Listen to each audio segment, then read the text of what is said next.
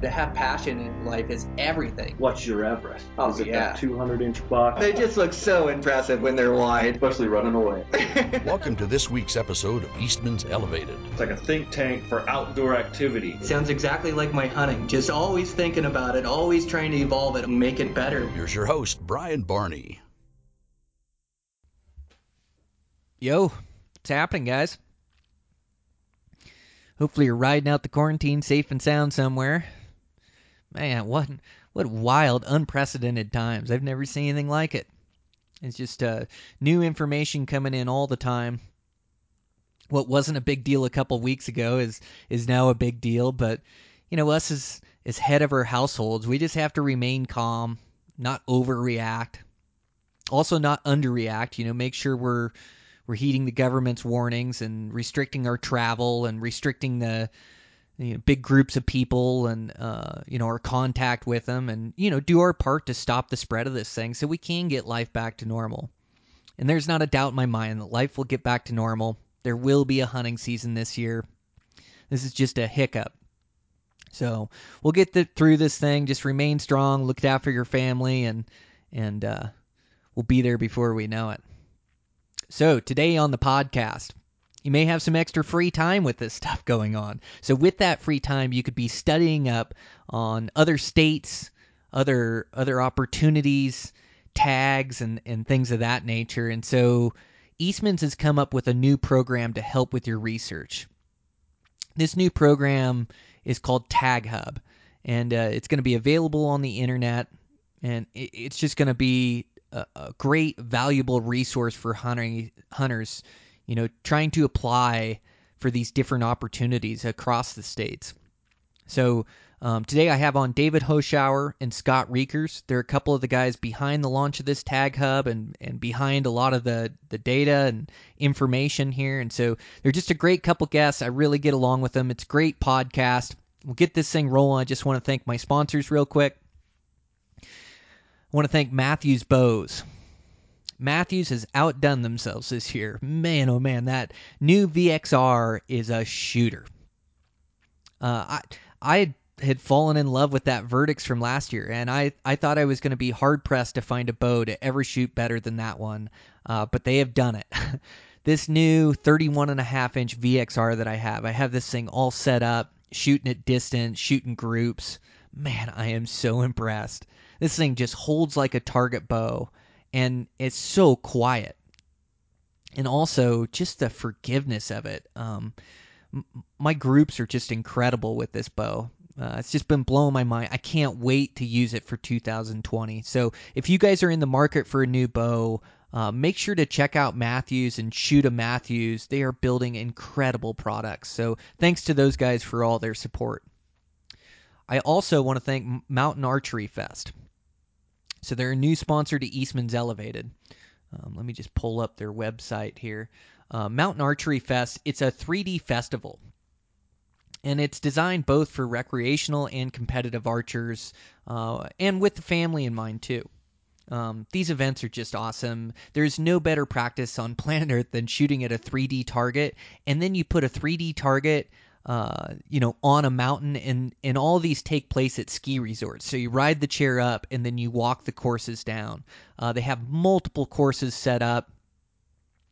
They have a course where they have the Pope and Young World Record course is what they call it. So what they do is they they built 3D targets that represent the Pope and Young World Records. So you're actually shooting at a at a world record, you know, for for all these 29 North American big game species.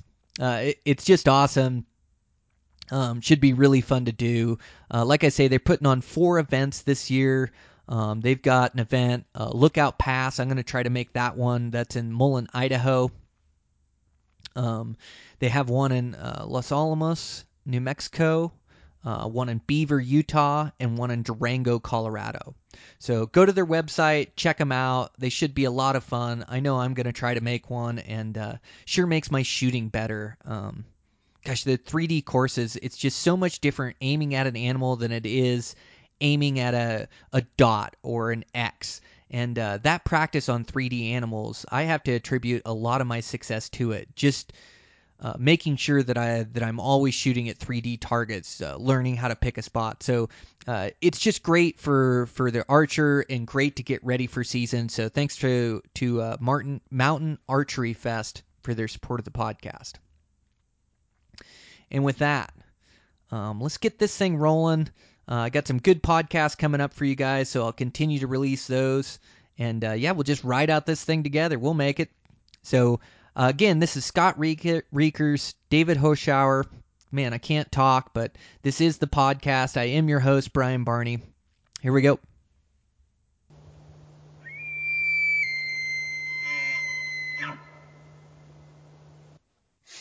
Oh, cool. Well, uh, let's just get into it, guys. So uh, I've got Scott Reekers on the line. I got David Hoschauer, a uh, couple of guys that are the brainchildren behind Tag Hub, um, which is going to be our our new system for doing all kinds of research for out of state or in state hunts, right, guys?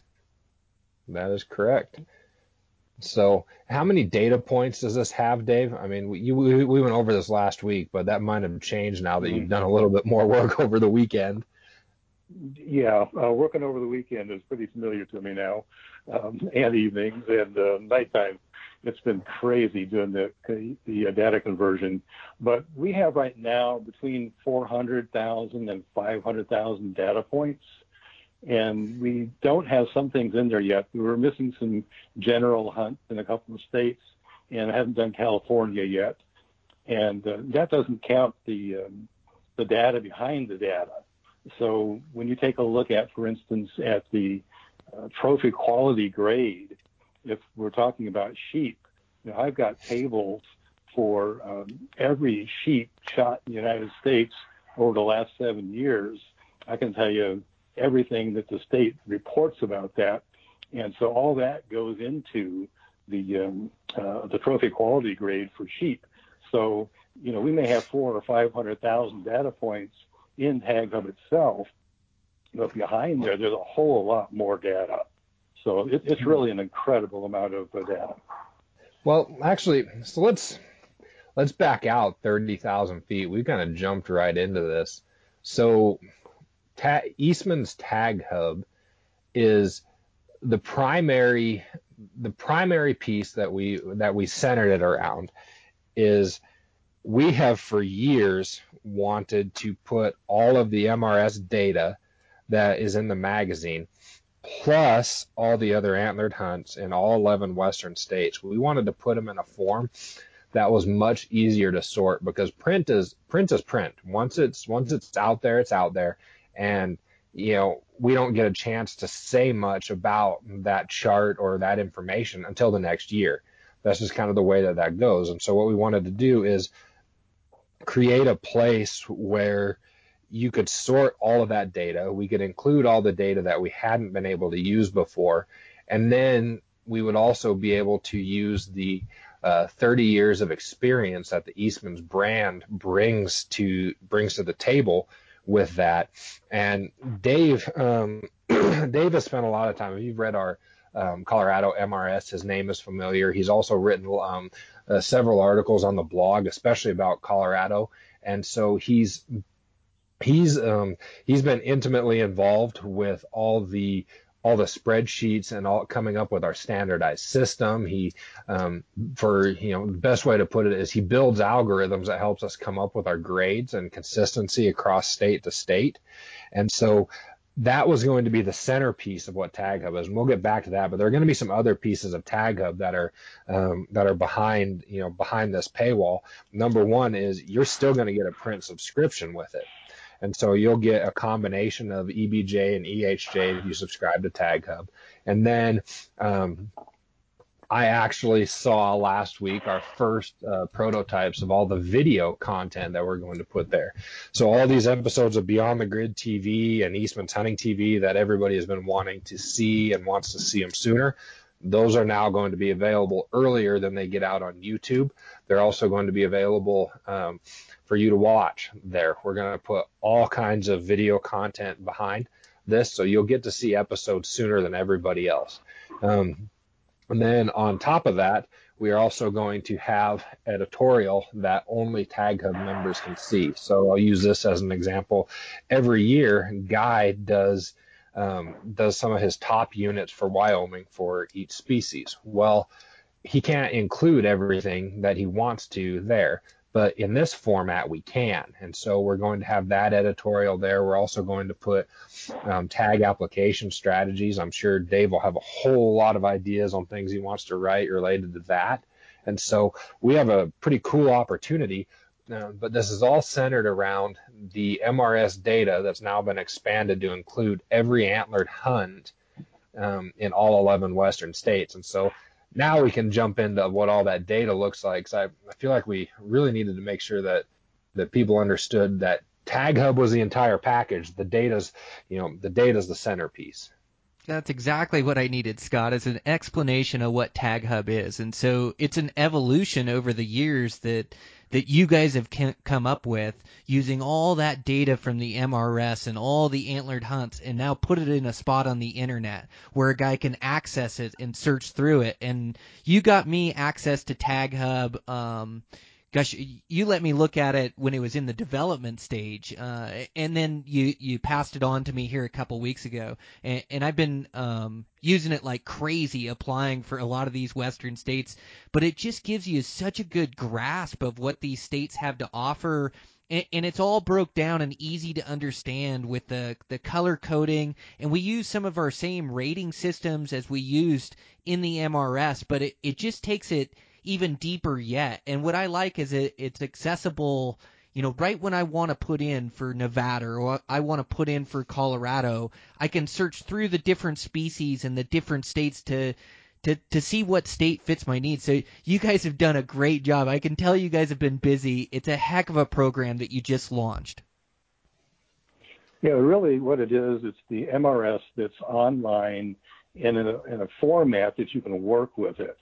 So uh, Scott mentioned sorting the data, but the really cool thing I think is the ability to to uh, filter the data. So you can say, well, just show me the hunts in Colorado mule deer for a non-resident that take uh, four or five points, and then I also want to see uh, just the hunts that have at least 50% public land and at least 50% um, harvest success and I want an A or a B trophy grade. And you can put all those criteria in there and it will narrow it down for you to just exactly what you want to see. And that's the, I think, the most powerful part of Tag Hub. Absolutely. Yeah. Well, it just gives you all your options. You're right. Uh, it, you know, you, you can punch in your needs for a hunt or your wants for a hunt and see what units are available. And so, yeah, uh, just like you like you said, I've been doing that in these other states and looking. You know, I can put down archery. You know, so that meets my criteria. We don't quite ever get to 50% success rate in archery, but if I can get like 25%, I'm feeling pretty good. Like it's a pretty good unit that's producing consistent trophies. And heck, for that matter, I mean, sometimes I'm applying for units that only have a 10% success rate. But you're right, that's just like that's one part of it that I can punch in or focus on to to be able to find those units. It's just an awesome tool. Yeah, so you really can customize it for what you want to see. So you know there are people who, um, like you, they don't mind the uh, the lower success. Uh, they want a high trophy quality uh, and probably a high degree of difficulty on the uh, terrain. You know things to discourage other hunters. And so you know whatever the thing is that, that you care about, you you can customize this for you and it will show you that. So what it does is it shows you that in two places. One, we have at the um, the bottom of the screen are the uh, the table columns that you're familiar with from the, the print version, and then in the middle of the screen there's a, uh, map, and the map changes as your selections change down below, and just shows you the units that, uh, that qualify based on the, the criteria that you selected. And so you can kind of see how those lay out. And then if you click on any of those uh, uh, those units, then over to the right, all the information about that unit is over there for you to take a look at. So those are the basic parts to it. the um, the map in the center that uh, is connected to everything, the uh, the tables at the bottom, and then the unit information at the right. Yeah, exactly. Uh, it it's really intuitive. It's easy to use. You know, I was on there for five minutes and I already had the feel for it and was able to to search through units. And, and two, I like finding information out about muzzleloader units and rifle units. Like I can't believe all the muzzleloader opportunities out there. Like the the archery thing has gotten popular over the past handful of years, but I see a lot of these tags in similar seasons for a muzzleloader, which is an extended range, you know, weapon versus my bow that there's just some awesome opportunities out there for guys that are looking for any weapon, but they but they want to harvest a trophy or they want more time in the woods. But it always surprises me when I'm looking into those other weapons, and and furthermore, you know, with with the rifle like like Colorado is your specialty, Dave, but you know, offering some of those earlier season Colorado rifle hunts, that's a good opportunity to get into a good unit. Yeah, and you know what's happened in Colorado? Colorado has a tremendous problem with um, non-hunter uh, activity in these wilderness areas, and so these early season hunts that uh, that take some points in Colorado, where it used to be you were up there by yourself in the wilderness, now you're up there with hundreds of hikers who are hiking through these uh, wilderness areas on these trails, these remote mountain lakes and, and such. And so what's happened is all the activity on these wilderness trails has really ruined these uh, high country archery hunts in Colorado. Uh, it's really driven the deer out of their preferred habitat and, and really into areas that they'd prefer not to be in areas that you wouldn't really think to find them.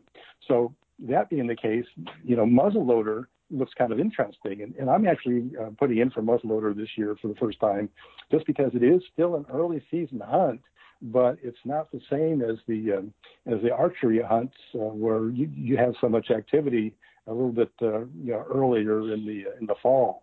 And uh, and two, there's there are a lot of units that have muzzleloader hunts. So it doesn't have to be exactly the um, the wilderness units, but I think muzzleloader is a great alternative to these um, early archery hunts. Yeah, um, boy, that's great, Dave. Yeah, uh, so you are looking at those opportunities. You've been looking at the da- data the same way I have, but yeah, it, it's pretty cool because you can look as an individual for what fits your needs, you know, and and uh, take advantage of some of the opportunities that you see, and that. Um, gosh, the the new tag hub just allows you to do that and really get a feel for all these states, what the best units are, um, you know, what uh, you know, and there's still you know, just because it doesn't have a, a blue rating or it isn't a blue chip rating, it doesn't mean that it's it can't be good hunting or you couldn't find a, a big buck in there, right? No, you're you're better off. I think most people are better off not doing blue chip units, uh, at least in Colorado, because they just take so so doggone many points. I mean, I just don't have the patience to wait 20 years to get drawn somewhere.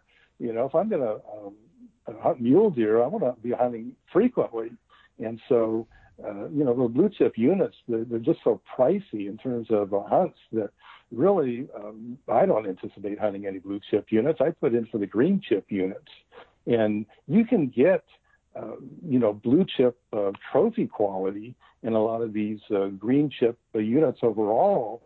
The, the, unit might be a green chip because it has um, uh, lesser public land, or the uh, success rate on um, on harvest is a little lower, or um, you know has a little higher pressure than a blue chip hunt. So, you know, there's trade-offs, but you know, uh, in Colorado, the price of these blue chip units is just, it's way too high for me. So I don't even think about blue chip units.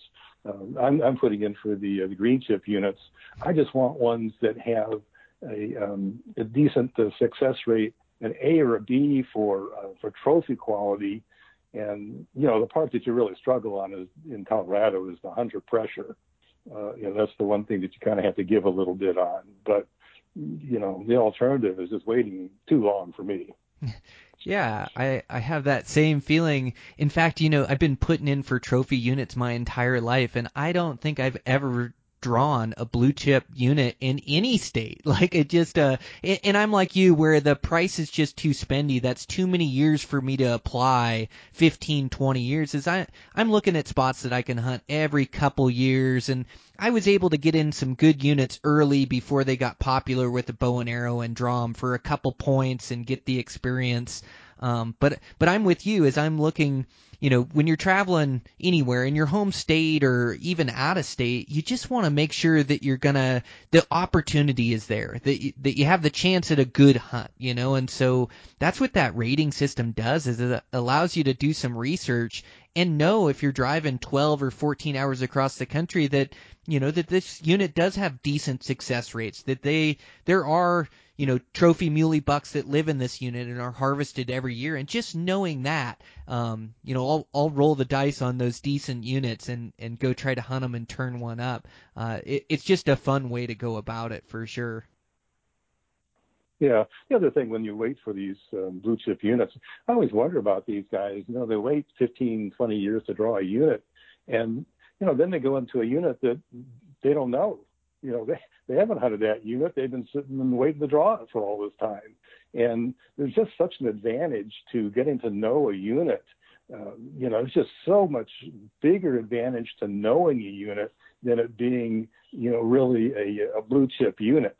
Uh, so I think it's really you're at a disadvantage even doing the blue chip units. You know, maybe that's maybe that's heresy to say, but uh, um, but really, I think you're just better off getting to know a decent green chip unit and finding out, um, you know, where those deer are and uh, elk are and uh, how they move in different conditions, and um, you know, just getting some experience in the unit.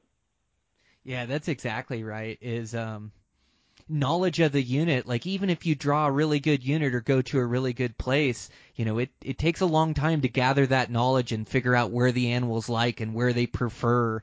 Um, and, and yeah, there's there's no there's no substitute for experience in a place. You just learn how it works, and also uh, right along those same lines, I think you know it's also hunting skill. It it doesn't do you any good if you draw a blue chip unit, but you haven't been hunting for 10 years or you haven't been hunting very much for 10 years, you don't have the the hunting skills built up to go into that blue chip unit and turn up a trophy buck and harvest them. So it, it's just that looking for opportunities year after year and building your hunting skill to where you can be successful when you have a good opportunity or a good tag to go into or or a decent tag for that matter right? And that doesn't mean that you don't put in for some higher point units in other states, you know, that you um, that you can um, say are you know kind of dream units, but you need some place to hunt every year, and, and you need you know a decent unit to do that.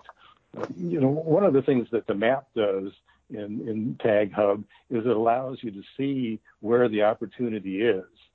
So, you know, once you start putting in the criteria that you're looking at, you know, you you might find some opportunities in places that, that maybe you didn't expect. So, um, yeah, for just give me an example that the Gunnison Basin, um, you know, a few years ago had a really killer winter, and they really uh, cut the number of tags something awful in those Gunnison Basin units. And so, um, you know, people uh, take a look at that and they say, well, I'm going to avoid the Gunnison Basin because you know the, so many deer died off and they've cut the tags so much. I'm not sure that that's really the um, uh, the best place for me to be looking. But if you put your criteria into Tag Hub, what you find is is that the um, success rate is still really high in Gunnison, and the the uh, trophy quality is still there, and it's actually easier to draw than it used to be. Um, so you know you wouldn't know that unless you start putting in your criteria and then saw on the, the map those Gunnison units all light up as as uh, places that, that meet your criteria. And, and then you can take a look and dive a little deeper and, and see, you know, what kind of um, uh, points it takes and, um, uh, you know, what the success rate is uh, recently and so forth. And so, you know, that's that's one way that the uh, the map will help you out. Gosh, that's a good point, Dave. Like Scott, like um that Wyoming migration, like how we're learning about the Wyoming mm-hmm. migration and how these deer are traveling so many miles from their summer range to their winter range. I think the same thing happens there in Gunnison, where they did lose some numbers and had some bad winters. But who who knows how far those deer go or migrate down towards uh, uh, those those different big high high sage flats in and through there, which direction those deer go out of Gunnison because that Gunnison Basin that's a huge area where we're talking 10, 15 good units that surround it, and so some of those units could have could have fared better than others, and that's what that data is showing you is you're able to to look through it and say, okay, they had a bad winter, but like you were saying, Dave, the success rates didn't go down. They're still killing good deer there. You know that that may be a place to to apply, and especially now that it takes less points than it used to to draw it. Yeah, because everybody assumed that uh, with the, with the uh, tag numbers down, the points to draw would go through the roof. But it was so you know so well known that the tag numbers went down that a lot of people just quit applying there. So really, it's not any harder to draw than it used to be, and it's probably a little easier to draw than it used to be. And I think that will surprise some people. Boy, that's wild. Yeah, it's um, it's crazy, Scott. We've been learning a lot about this Wyoming migration, uh, part of the new film that Eastman released. Uh, just just some wild evidence of how far those deer migrate. And that just absolutely blew my mind. Yeah, it it it is a. It is nuts how far those deer migrate, and it's it's crazy the pressure that is put on them from one end to the other. Um, one of the biggest things, Mike told this story when I first started working at Eastman's, and he'd actually had an article published, and, and I believe it was a Casper Star Tribune, where he talked about how there were deer from north of Jackson that were migrating through Yellowstone and ending up wintering out in Park County and they were literally being hunted from one end of that to the other because everybody just assumed, oh, these are park deer coming out. So the only time we're going to be able to hunt them is November.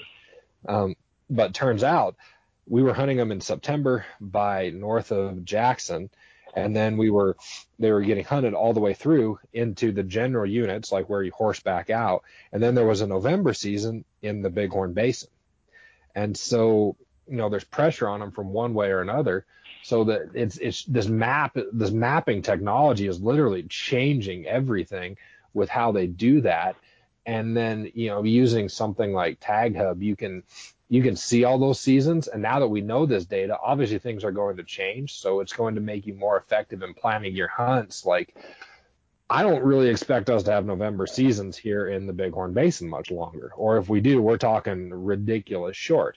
Where are you going to find that information? Well, a place like Tag Hub will help with that. Um, but understanding these migrations, and you'll also be able to see through season dates, you can see a state strategy and how they're managing a lot of these things.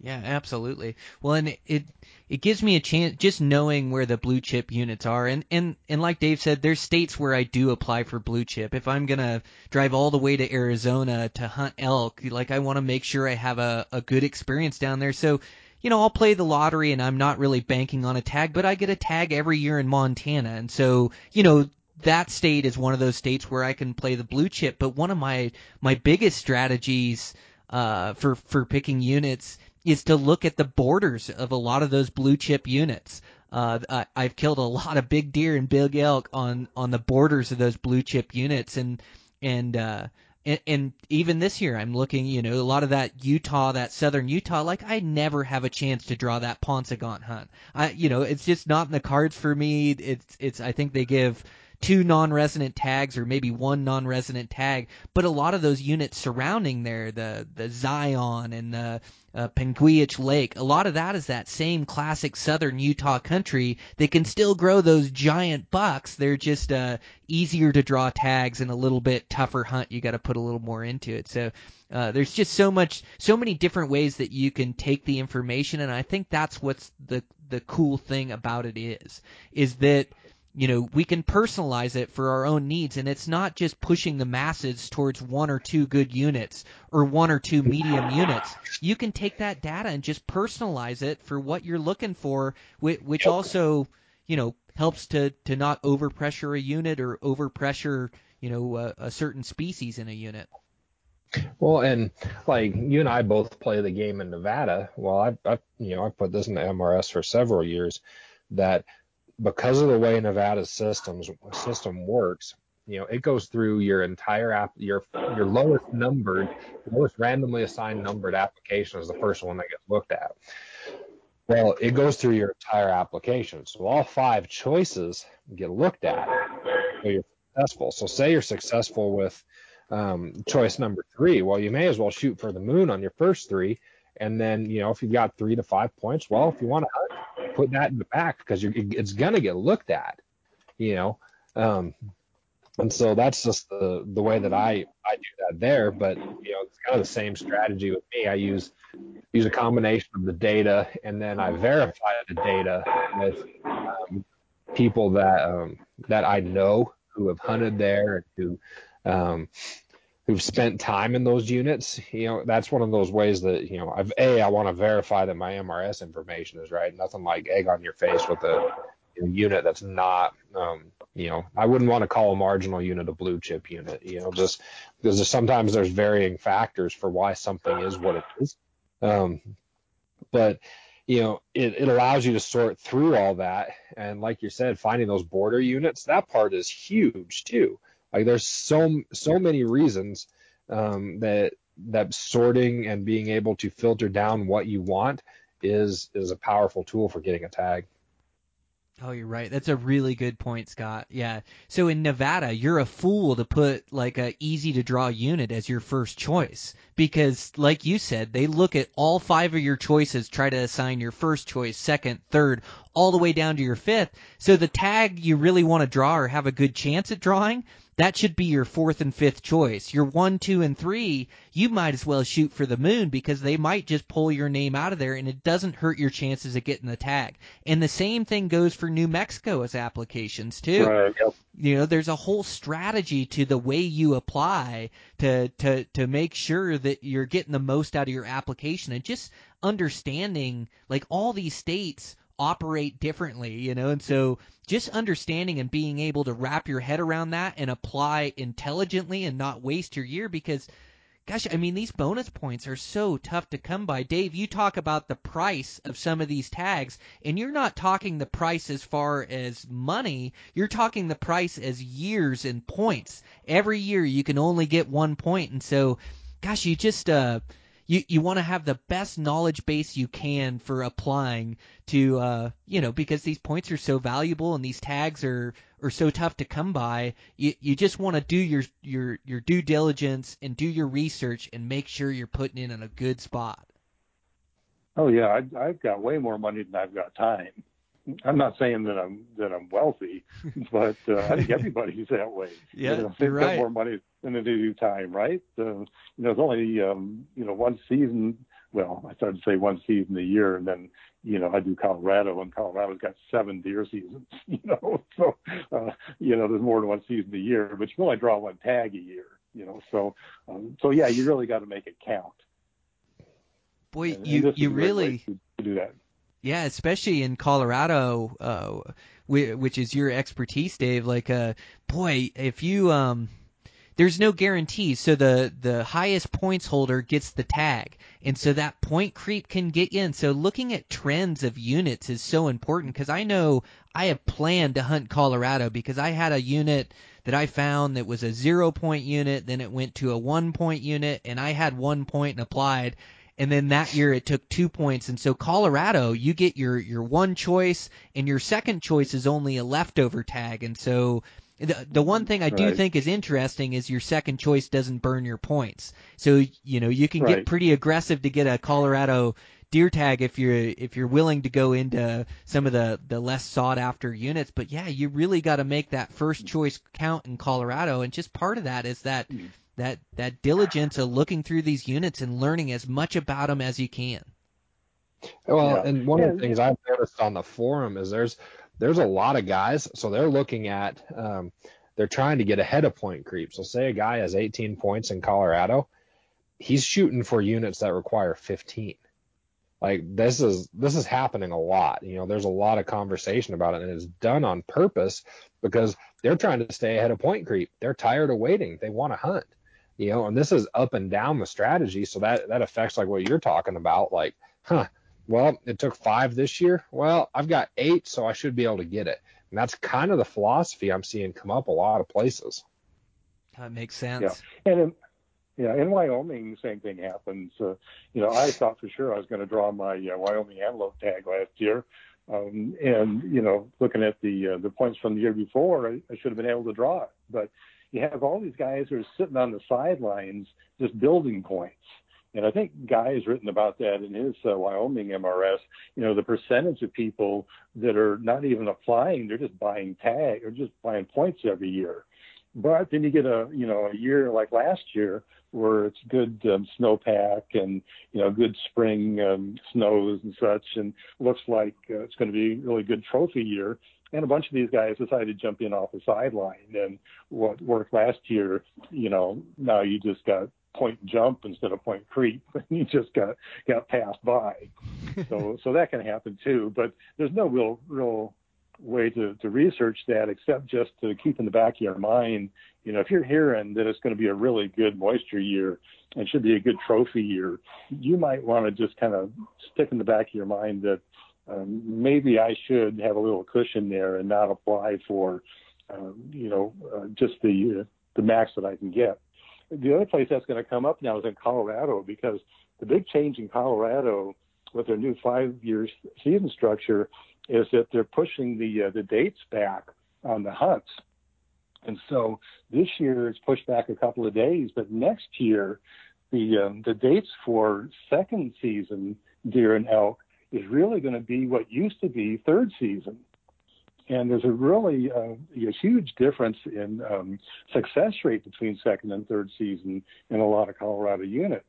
And so, you know, th- this is going to be a, um, it's going to be really interesting to see how this plays out in terms of, uh, of points because there are units where you know it can take um, upper single digit uh, points like uh, eight or nine points draw third season but you can draw them in second season for one or two points so what happens next year when second season effectively becomes third season and third season effectively becomes fourth season um, it's not going to take one or two points next year to draw uh, second season, but you don't really know what it's going to be.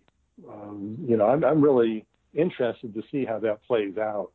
Uh, I think everybody uh, who follows Colorado pretty much knows by now that the, the seasons are, are being pushed back a week. And, you know, that the second season now actually is going to go into November next year. Um, so um, I don't know. We'll, we'll, we'll see, but I've really got my eye on that.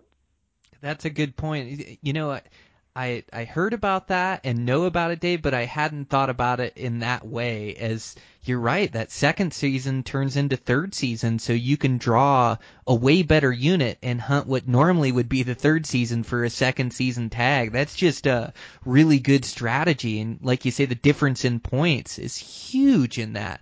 So yeah, it'll be interesting to see. And the the fourth season gets pushed back. Boy, that ought to be really in the rut too. Um, yeah. Man, Yeah. and then I, gonna be- I'm I'm yeah, bummed. Season's going to be late November. Yeah. Well, and and they keep moving that that uh, uh, bow season up too. Doesn't that change to September now? Is that correct, Dave? Yeah, uh, let me think here. So archery and muzzleloader both changed. So bow season this year is going to be September 2nd through 30th, and um, uh, I think bow season uh, is going to be staying the same every year, if I remember right. Bow season and muzzleloader, I think I have to I have to go back to my um, season structure table, which you can look up on uh, online.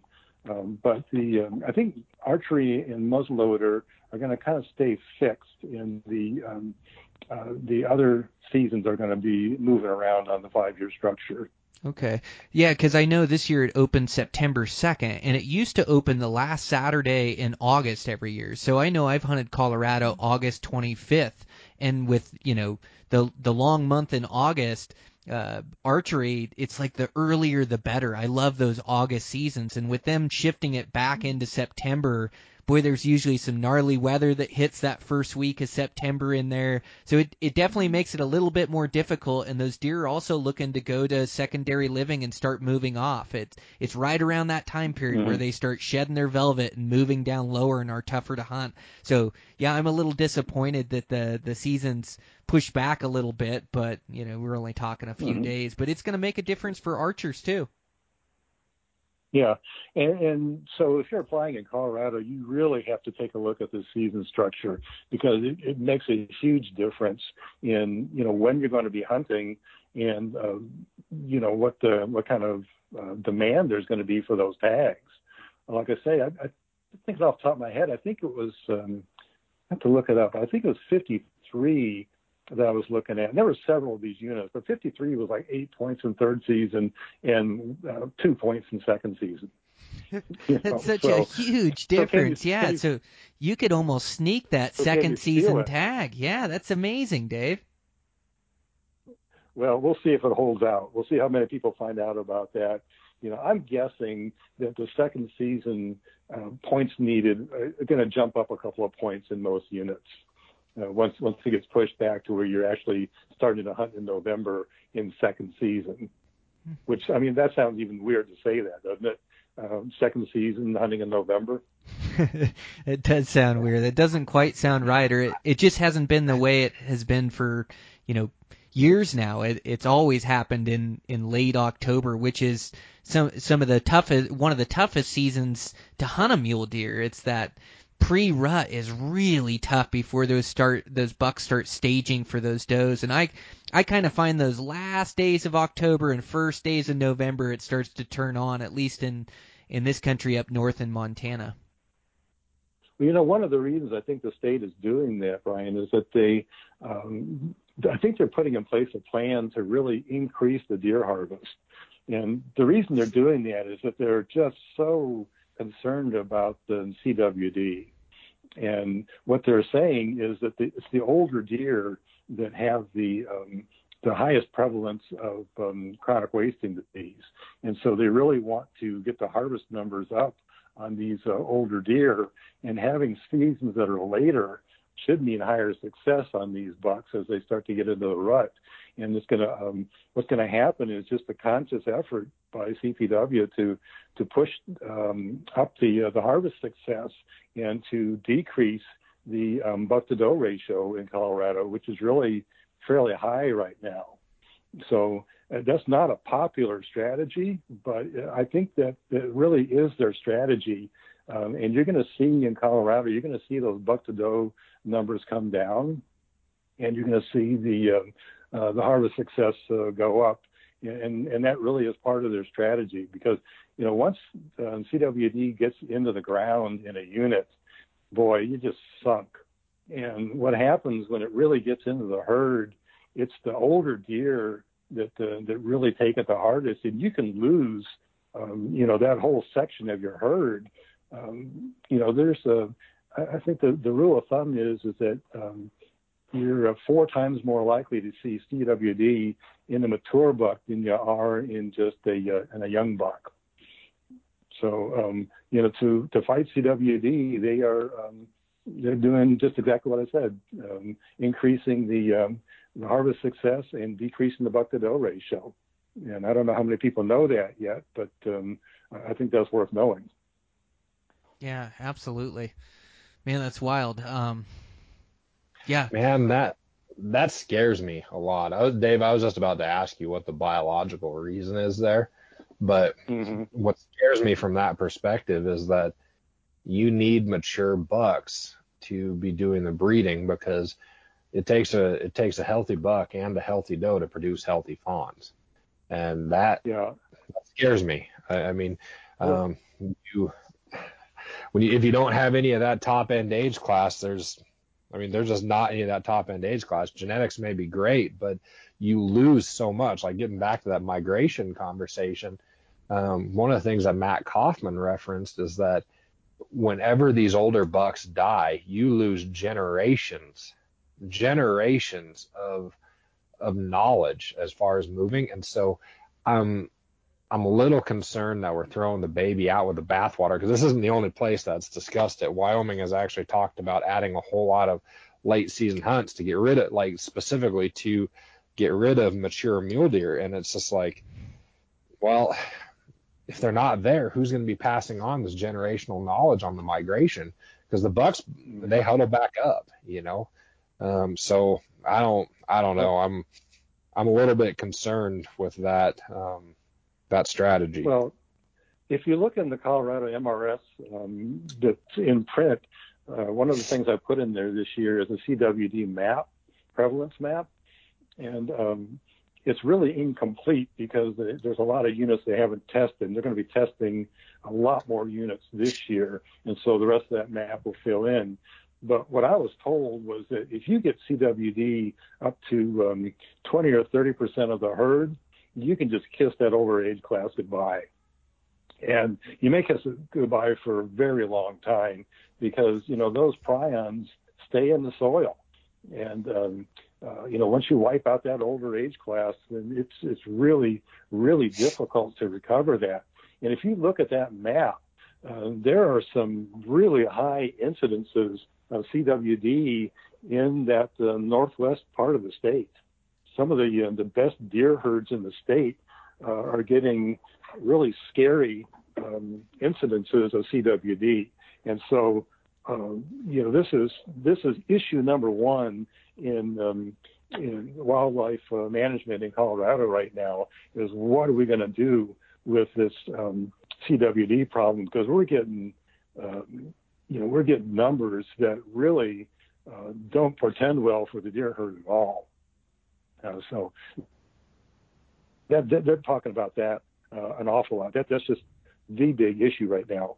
The, the other big issue that they're talking about is, um, as I mentioned before, this year-round exposure of, of these game animals to uh, to human activity because you know people are moving to Colorado for the outdoor lifestyle, and so they're um, you know they're just about year-round contact, whether it's uh, you know heli skiers or cross-country skiers or um, people um, you know backpacking or hunters or photographers or you know, just different nature enthusiasts you know these these animals are getting a lot of pressure from people year round and they're moving off their good habitat.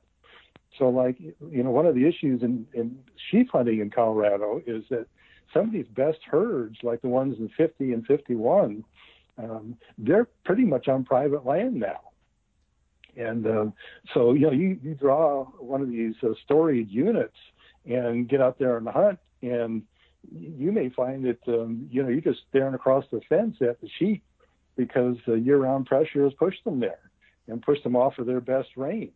And the same goes for elk, and the same thing goes for mule deer. So that, that's another thing that they're just really concerned about. Yeah, there's so many challenges the wildlife faces. Uh, um, encroachment on humans, habitat loss. Um, yeah, I just hope there's there's some people smarter than me that are that are making those decisions uh, about CWD. Um, scary stuff for sure. We're just uh, it's a pretty wild word, world right now with CWD and uh, Corona going around. It's a it's a pretty wild world. have to get to these deer do some social distancing, I guess. Huh? yeah, I think that's exactly what they need. Yeah. Um, well, hopefully they're making the right decisions in those units um, to to help. I mean, the Colorado, it, it is it's been it, it's been such a great place to hunt mule deer and trophy mule deer, and their management over the years, you know, was really ahead of the curve of, of managing each unit for buck to doe ratios and in managing each unit the number of deer taken in there. And um you know so so they they've done a good job up to this point. We're just uh those those mule deer they're such a sensitive species. They're they're just tough to tough to manage good populations. But yeah i guess we just got to continue to evolve with the times and try to take care of these deer populations as best we can. Yeah well you know the other thing that they are they're not talking about enough that um, colorado parks and wildlife is the predation problem. You know one of the uh, things that we're seeing with elk in Colorado is that there's really poor recruitment of these um, of these calves, and um, you know you, you, they're doing a couple of different studies um, in Colorado, and they're they're only partway through them, but you know, I've been talking to biologists there, and what they're saying is, well, you know, the drought is gone, so the forage has been good. Um, the uh, uh, cows seem to be in good condition. The birth rate's still high. That hasn't gone down. Uh, there's no disease that we really are aware of. And so, you know, what does that leave but predation you know, being behind these um, lower elk numbers across the state, especially in the southwest part of the state, and in the um, the center of the state around the you know the Eagle County and Vail uh, area, and you know I've talked to a number of people that have talked about actually seeing mountain lions as they're hunting, and um, you know I talked with uh, with one um, fellow uh, that, that I know well who uh, talked with an outfitter who had 11 camps last year and said that in every camp, he asked every camp, and every single one of his 11 camps said they had either seen mountain lion tracks or seen a cat when they were out hunting.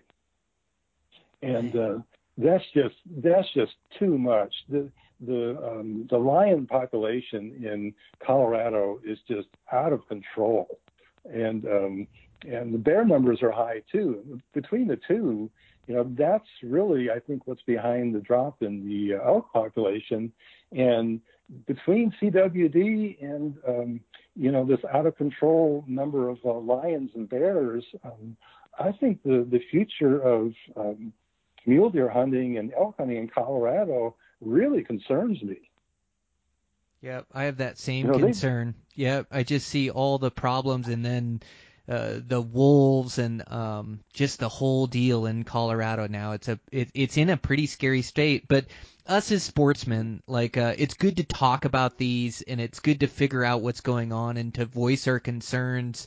Um, you know, and it's like I, I struggle with that. I, I struggle with steelhead as those runs in the Pacific Northwest. They're no longer what they used to be, and there's hardly any fish that are running up there. But me as a sportsman, all I can do is talk about it and then spend my money on the license and go try to catch a unicorn legally out there. You know, catch and release one. And same thing with the with the deer and elk in Colorado. It's paying attention to it. It's voicing our concern and then putting our dollars, uh, you know, behind what be, behind our voice, you know, applying for licenses and tags while it's still good there. Not that you want to run it into the ground, but there's smart biologists that are running the numbers right now that you we have to to trust them a little bit in their tag numbers and how they're going to manage it, and um, try to try to find some opportunities to go enjoy Colorado because it is a a beautiful state with great genetics. Mhm. Yeah, and um, and really, you know, we started talking about the tag hub and how to find the um, uh, the best units, and so we really do try and stay really in close contact uh, with the biologists and the big game supervisors and uh, hunters and outfitters and such to just get a really good sense of what's going on, so that uh, when we do uh, our MRSs uh, for the year, that we adjust the um, the trophy quality and the trophy forecast according to what we've been hearing. uh, and kind of keep people abreast of, of what's going on. You know, this stuff changes so quickly that, you know, uh, units get reputations and, you know, they, things change and, um, you know, that reputation may not be quite as deserved as it used to be. And um, you may not know that unless you're reading Eastman's and paying attention to the, um, the trophy forecast grade and the trophy quality grade.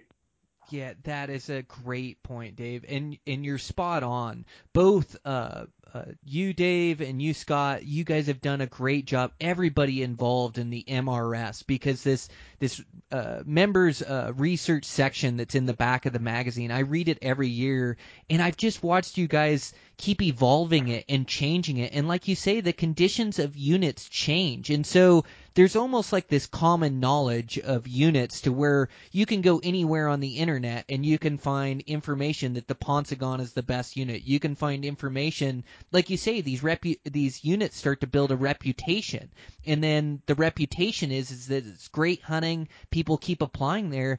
But you're right, Dave. You bring up a great point. Is these these units are always changing and you guys do such a great job of updating the units and so I've seen units downgraded because of different factors from you guys and I've also seen new units come on your guys' radar for green chip units and uh you know it's it's done through the data and through your guys' research and I, I love that you say you know, it, it's not all data that's put in there. It's talking to outfitters, it's talking to wardens, it's talking to biologists, because really that's what gives you a really good feel for a unit. And any unit that I'm implying in, like those are the the tools that I try to use. But but I just uh, I have to thank you guys for the MRS. You guys have put me in more good units over the years, uh, studying up and, and taught me you know what the what the premium units are and what the my favorite the green chip units are. And um, you know I've been able to do my own research to to double check the MRS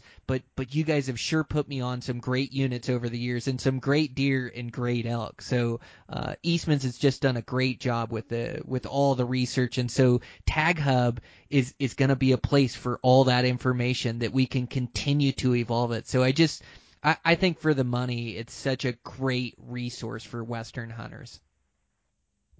Oh, it's it's uh, it's ridiculous.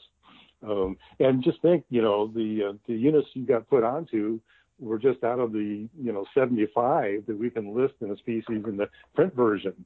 You know, uh, my Colorado uh, deer table, um, just looking at the different combinations, has got the 1,700 lines in it and 50,000 cells you know, all that information now is available uh, to people to uh, research. And you know, if you came up with sleeper units and you know um, different great units to hunt just on what was in the print magazine, I think what you can do with the comprehensive information that we've got in there now. I'm working on it right now, Dave. and one of the things I kind of want to close out with is I want to tell people about the pricing structure for this because there's actually a lot to that right now. We're going to be offering a smoking deal for a little while. Um, it's introductory, $99.99. So you get access to all the map and chart data. Um, and this is not a GIS map. Let me be clear on that. This just the map is for referencing where on the state it is and some of the highlight features, things of that nature. Um, and then you get your print subscription and then you get access to the videos you get access to the exclusive blog where it's content that's only good for tag hub members as well as the chance to win a southern colorado elk hunt. So if you've seen any of the videos um, that show what it's like to hunt in southern colorado with our team as an ebj subscriber that is um, where you are going for this. We're actually giving away two elk hunts there this year. So um, it's actually going to be some really good odds. Um, it's worth putting your name in the hat just for that. So that is what you're getting a chance for with that 99.99. Man, it's awesome. Uh, such a great resource. I'm using it like a madman right now. So thanks you guys for all your work getting this launched. Um, Dave, it's really good to connect with you. I know I've I've talked to you through email a bunch, and I just appreciate everything you've done for Eastman's uh, and this Tag Hub. It's just absolutely amazing.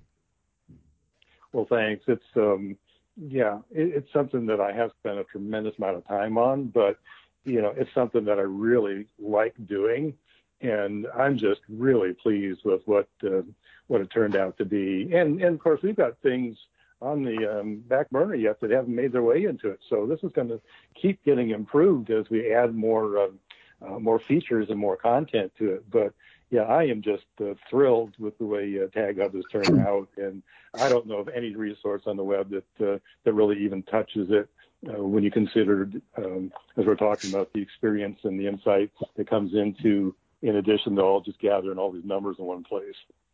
Absolutely, I couldn't agree more. Well, thanks, gentlemen. I really appreciate it. Uh, we'll get this podcast out, and we'll catch up with you guys soon. Thanks, okay. Brian. Thanks, Brian. All right, guys, that's wrap. Yeah, really fun to talk to David Hoschauer. I've I've exchanged emails with him, and it's the first time that I've really got to connect with him and talk with him. But he's a, a Western hunter through and through. He loves the game. He's constantly working on the, the data and the research, and he's put so much time and effort into the, the MRS and, and the Tag Hub and like I say, not just looking at the data, but then talking to the wardens and the biologists and the outfitters. Uh, it, it's just uh, amazing what he's put together. So thanks to him for his time being on the podcast. Uh, always a good time having Scott Reekers on. I know he's put a ton of work into the, you know, into this tag hub and getting this thing off the ground and, and making everything work right. So um, I know these guys have a bunch of hard work into this thing, and uh, I know it's going to be a great resource for Western hunters. I've been using it for the past week or so. Um, super impressed using it for these different tags and applications that I'm applying for, and so um, yeah, it's just a great resource. I think it's going to do really well. I also want to thank our sponsors. I want to thank Mathews Bows. They built me this brand new VXR 31 and a half. What a shooter. Um, they have outdone themselves there at the research and development team, um, or the whole team for that matter. Uh, I just really believe they're building the best bows on the planet. That VXR of mine holds like a like a target bow, so forgiving at shooting such good groups. That thing is going to be a killer in 2020. I guarantee you. Um, so if you're in the market for a new bow, uh, make sure to check out a Mathews and shoot one and see what you think. Um, they're building just great next level bows. I also want to thank Mountain Archery Fest. So Mountain Archery Fest has these 3D festivals that are going on. They've got four of them this year.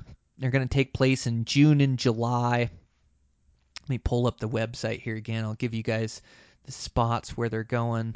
Um, but just a great event. They're going to have the 29 Pope and Young world record replicates as 3D targets. So you get to shoot at the world record and see what he looks like. I think that's so cool. They've got different courses set up for every different skill level.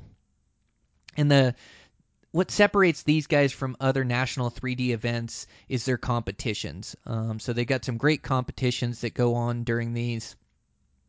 They've got an event in Lookout Pass, Mullan, Idaho. Uh, um, I stumble because I don't want to pronounce it wrong, but here we go. The uh, Pajarto Mountain. God, I'm so bad at that. Los Alamos, New Mexico. So it must be a ski resort down there. Please excuse my pronunciation. Um, they have one at Eagle Point, which is in Beaver, Utah. It's a beautiful spot there in Utah. I know I'm always driving through that Beaver, turning off close to there. And then they also have one at the Purgatory Resort. Purgatory, I think I said that right. I swear that's how it's spelled. Purgatory Resort, and that's in Durango, Colorado. Uh, Durango is just beautiful down there. I love southern Colorado. Uh, just have some huge mountains down there. Again, they take place at the ski resort, and um, should be a great time. And with that, um, man, sitting on some good podcasts, been recording some more for you guys. Gosh, I I uh yeah, I got some more in the works. I'm gonna get um, Mike Glover back on. Man, he's just the perfect person to talk to during this whole coronavirus. Uh, you know, he's got a military background, and um, yeah, I'm just uh, I'm excited to see his insight into this situation and um, see what he thinks about it and what he has to say. So I'm gonna I'm working on lining up a podcast with him right now. Got some other great ones in the works. So just gonna continue to release you guys some some good content. We'll ride this thing out together and uh, see the other side. So um, thanks guys for the support. I really appreciate it. We'll talk with you soon.